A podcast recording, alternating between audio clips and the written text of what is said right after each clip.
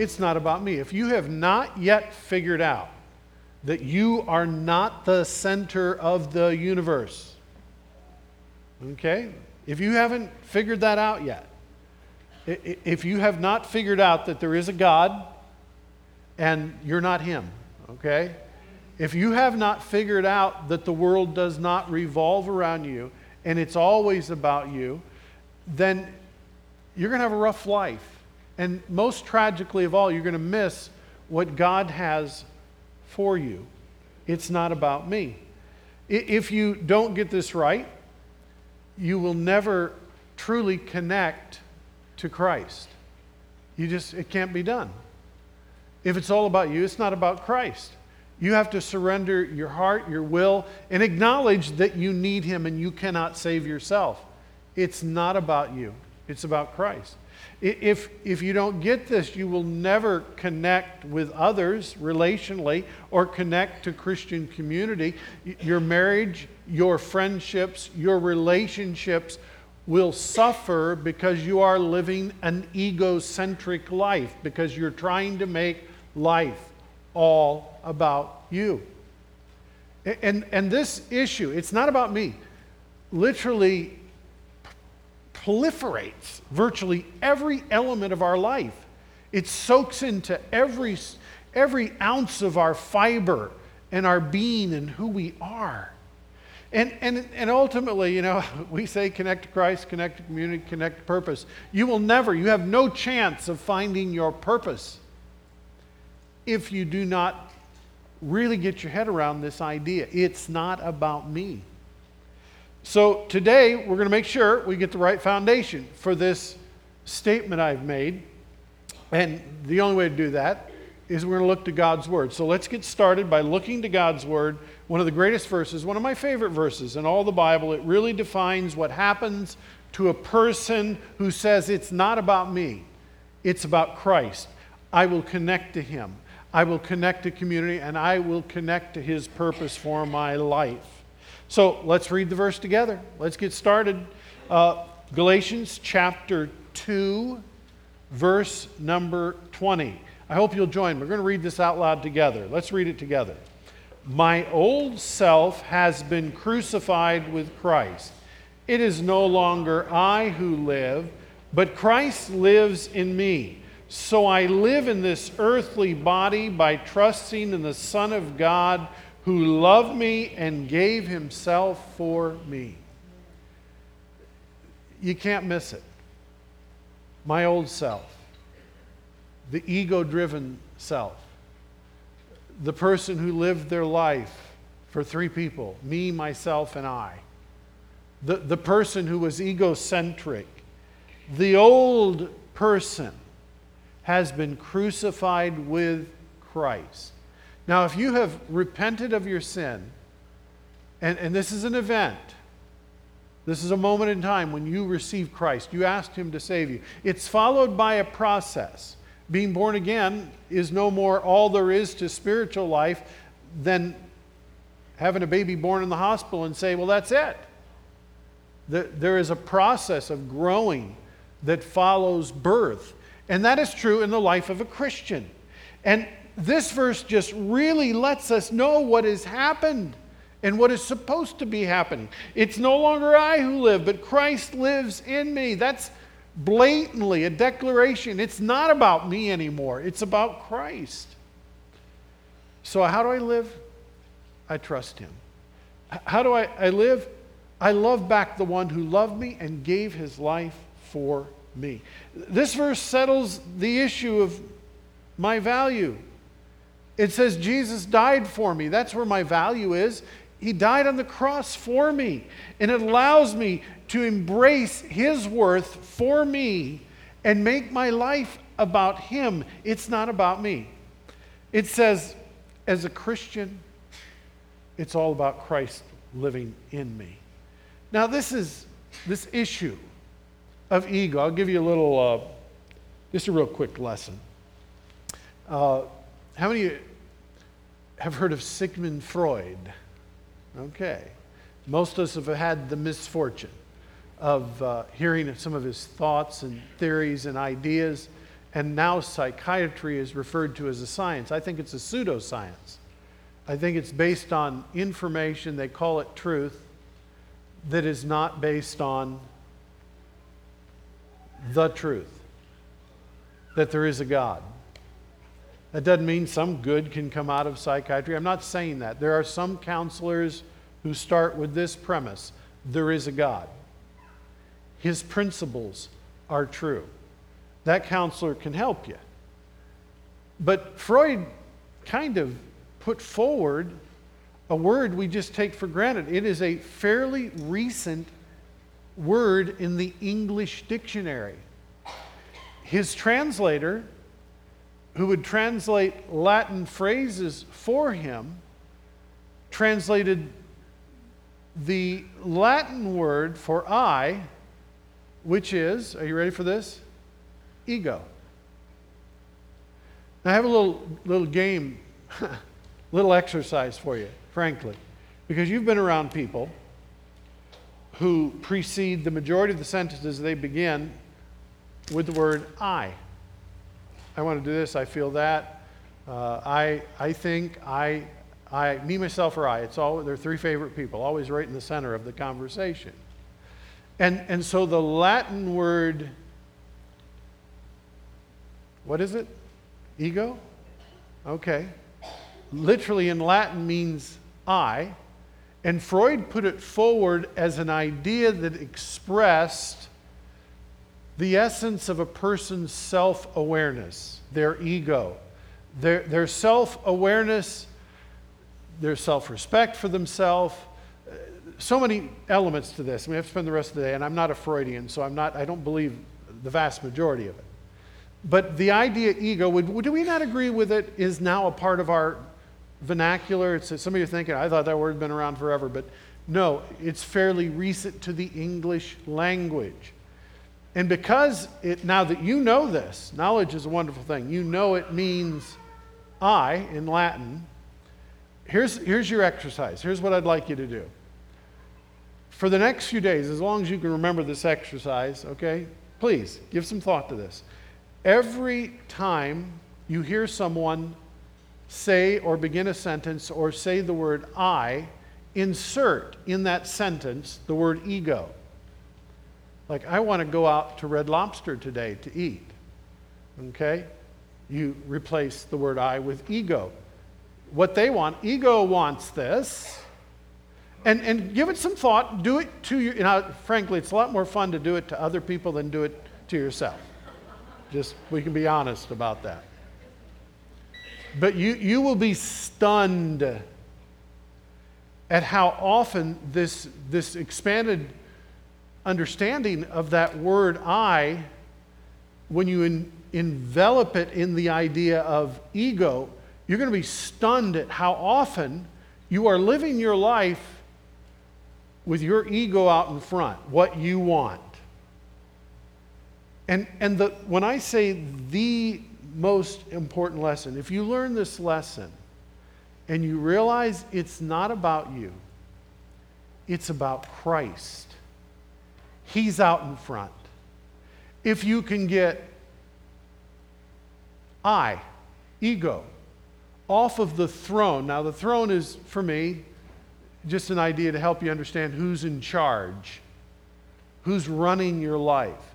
The scripture gives us a lot of visual imagery that we can embrace when we talk about Jesus as Lord. He is on the throne, He is the one that's supposed to be governing and running our life and in control.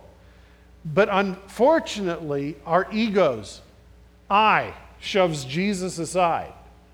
And we make life not about Him, but about what we want. Now, here's some good news. You say, if I do that, I'll get lost. But guess what? Here's some good news. You're not going to get lost. You know who loves you? Jesus loves you. He cares about you. He said, I don't worry about me. I don't care for me. Nobody else will. Eh, wrong. Jesus loves you. He died on the cross for you. He cares about your needs. He, he wants you to be safe. He wants you to be cared for. You're not setting aside the essence of who you are. You are simply treasuring your value as it's wrapped up in the person of Christ. You are in Him, He is in you. And your life now takes on meaning because everything you do is based on what He wants, not what ego wants, not what I want. And, and you, you know, if you don't get this right, it's going to hurt your marriage. It's going to hurt your relationships. It's going to hurt your parenting abilities. It, it's going to hurt virtually your relationships at work, your neighbors. And I'm going to give you some insights into this today, maybe in a way that gives you a little bit of a history of this idea of ego and, and, and, and self centeredness.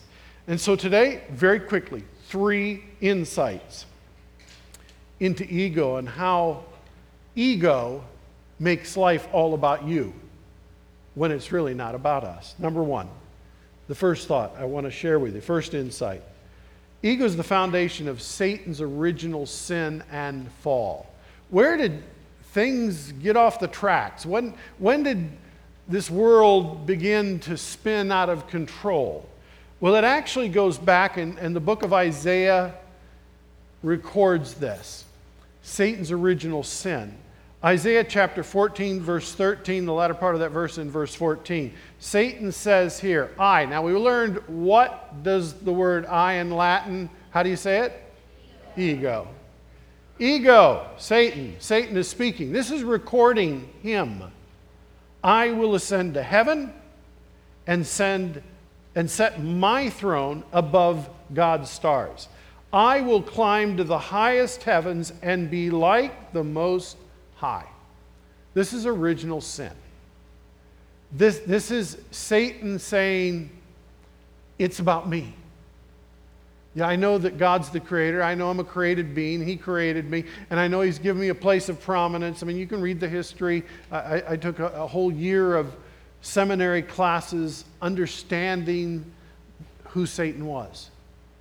But, but the, short, the short story is this one day, in history past, he decided he was no longer content to be second to God. He raised himself up and he said, I, ego, will be, my ego will result in me demanding to be above him or even on an evil, equal plane with him. This is the story of Satan's rebellion against God. It was his ego that got in the way. So, original sin here is ego. And, and we do the same thing. I will rule my own life. Ego, because of ego. I will rule my own life. You, you see, when we do that, every time we do that, we are dethroning God from being in control. It's not about me. I am not God. I am not in charge.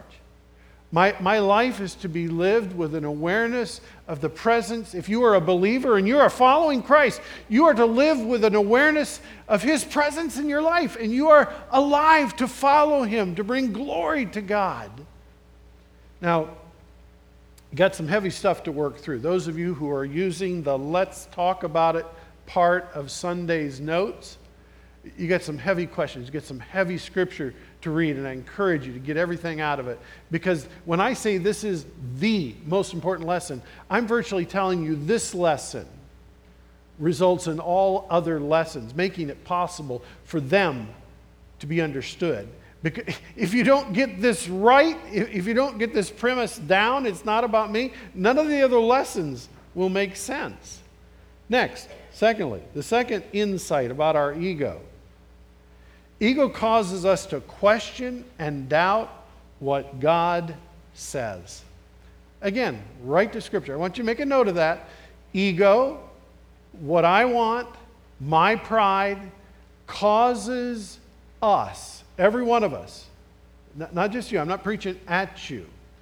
I, I am sharing my heart. This is the essence of my life experience. I have discovered that ego, what I want, causes me to question and doubt what God says.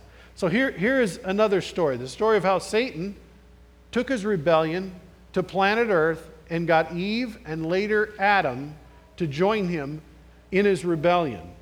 Genesis 3:1 says the serpent Now, just the short story of this Satan came into the physical embodiment of, of a serpent.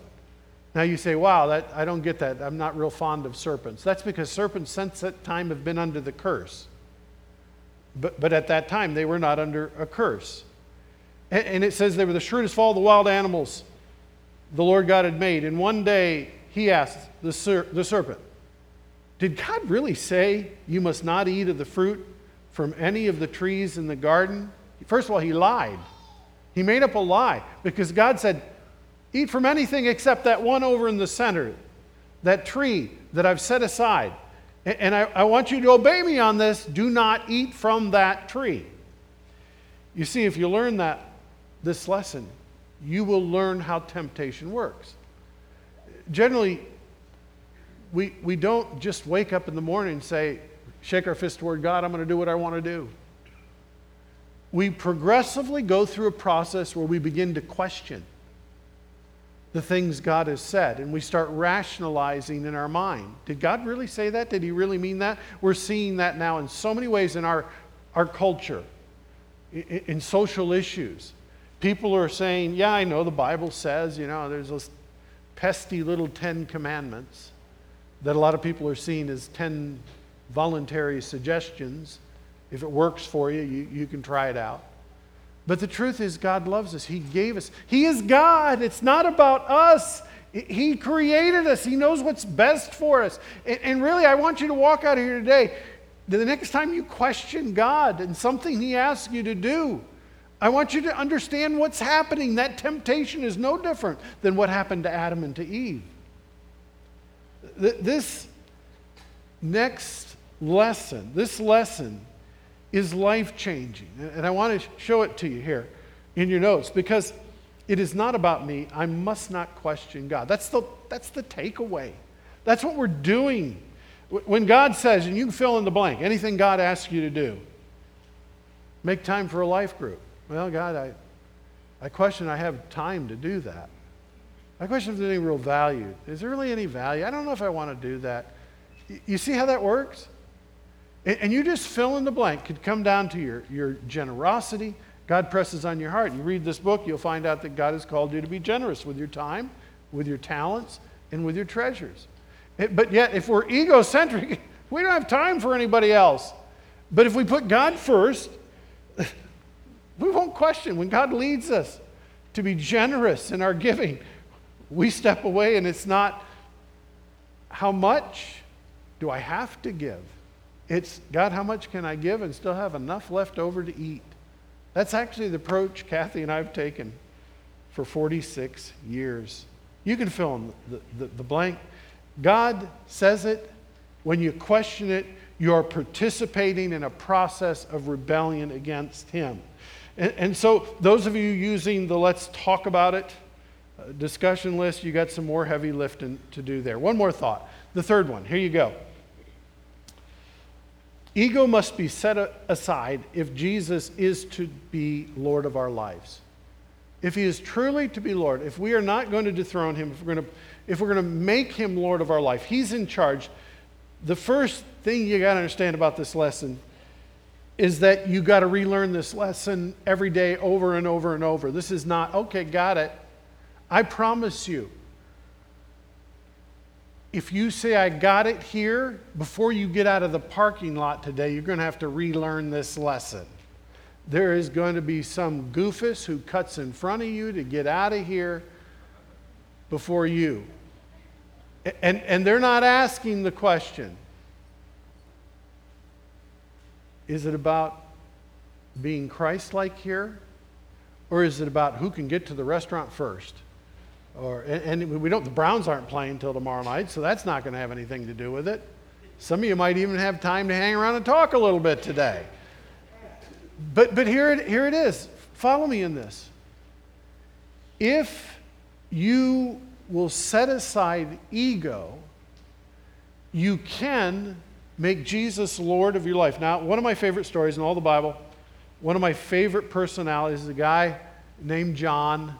Uh, John the Baptizer, He is known as John the Baptist, John 3:30. Last verse I'm going to ask you to read with me today, but it's a, it's a verse that is life-changing. Here it is, John 3:30. You ready? Read it with me out loud together. Here we go. He must become greater and greater. Wow. John saw Jesus. Now John's a big he's a big personality, bigger than life. Crowds are following him everywhere. He's a rock star in his time. And literally, everywhere he goes, people press upon him. They want to hear him talk. One day, he looks out in the crowd and he sees Jesus. And he goes, oh, This is the one. This is the Messiah. Christ means Messiah. This is the Christ, the Messiah. And, and, and what does he say? The next thing that comes out of his mouth? He must increase, I must decrease. That's, that's what it means to make Jesus Lord of your life. Less of you, more of Him. And, and this, this lesson is so powerful. It's, it's why I, I kind of wrapped it up with this here. You can't miss this.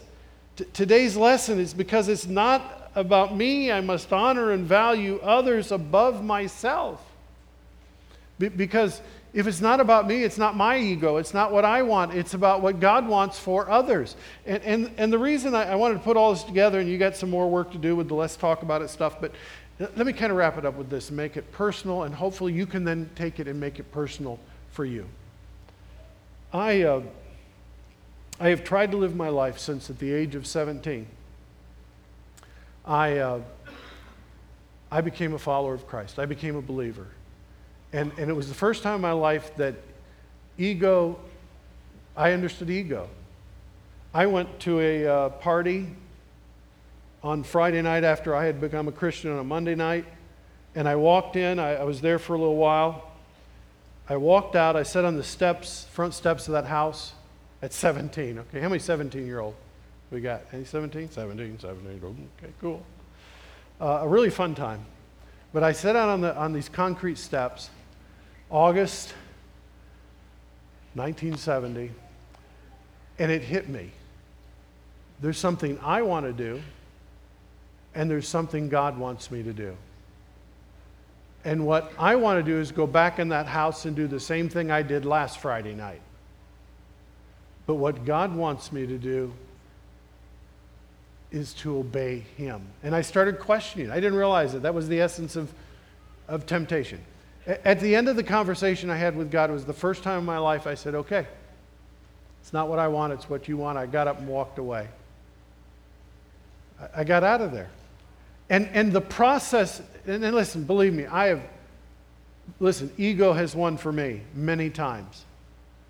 But I'm here to tell you that the most important lesson I've learned in all these years is when Jesus is on the throne, He's ruling my life, my life becomes what He has designed for me. I find purpose and meaning. It protects me from evil, it allows me to have purpose. My relationships are better. I, I finish I finish a day going, wow, God, look what you did.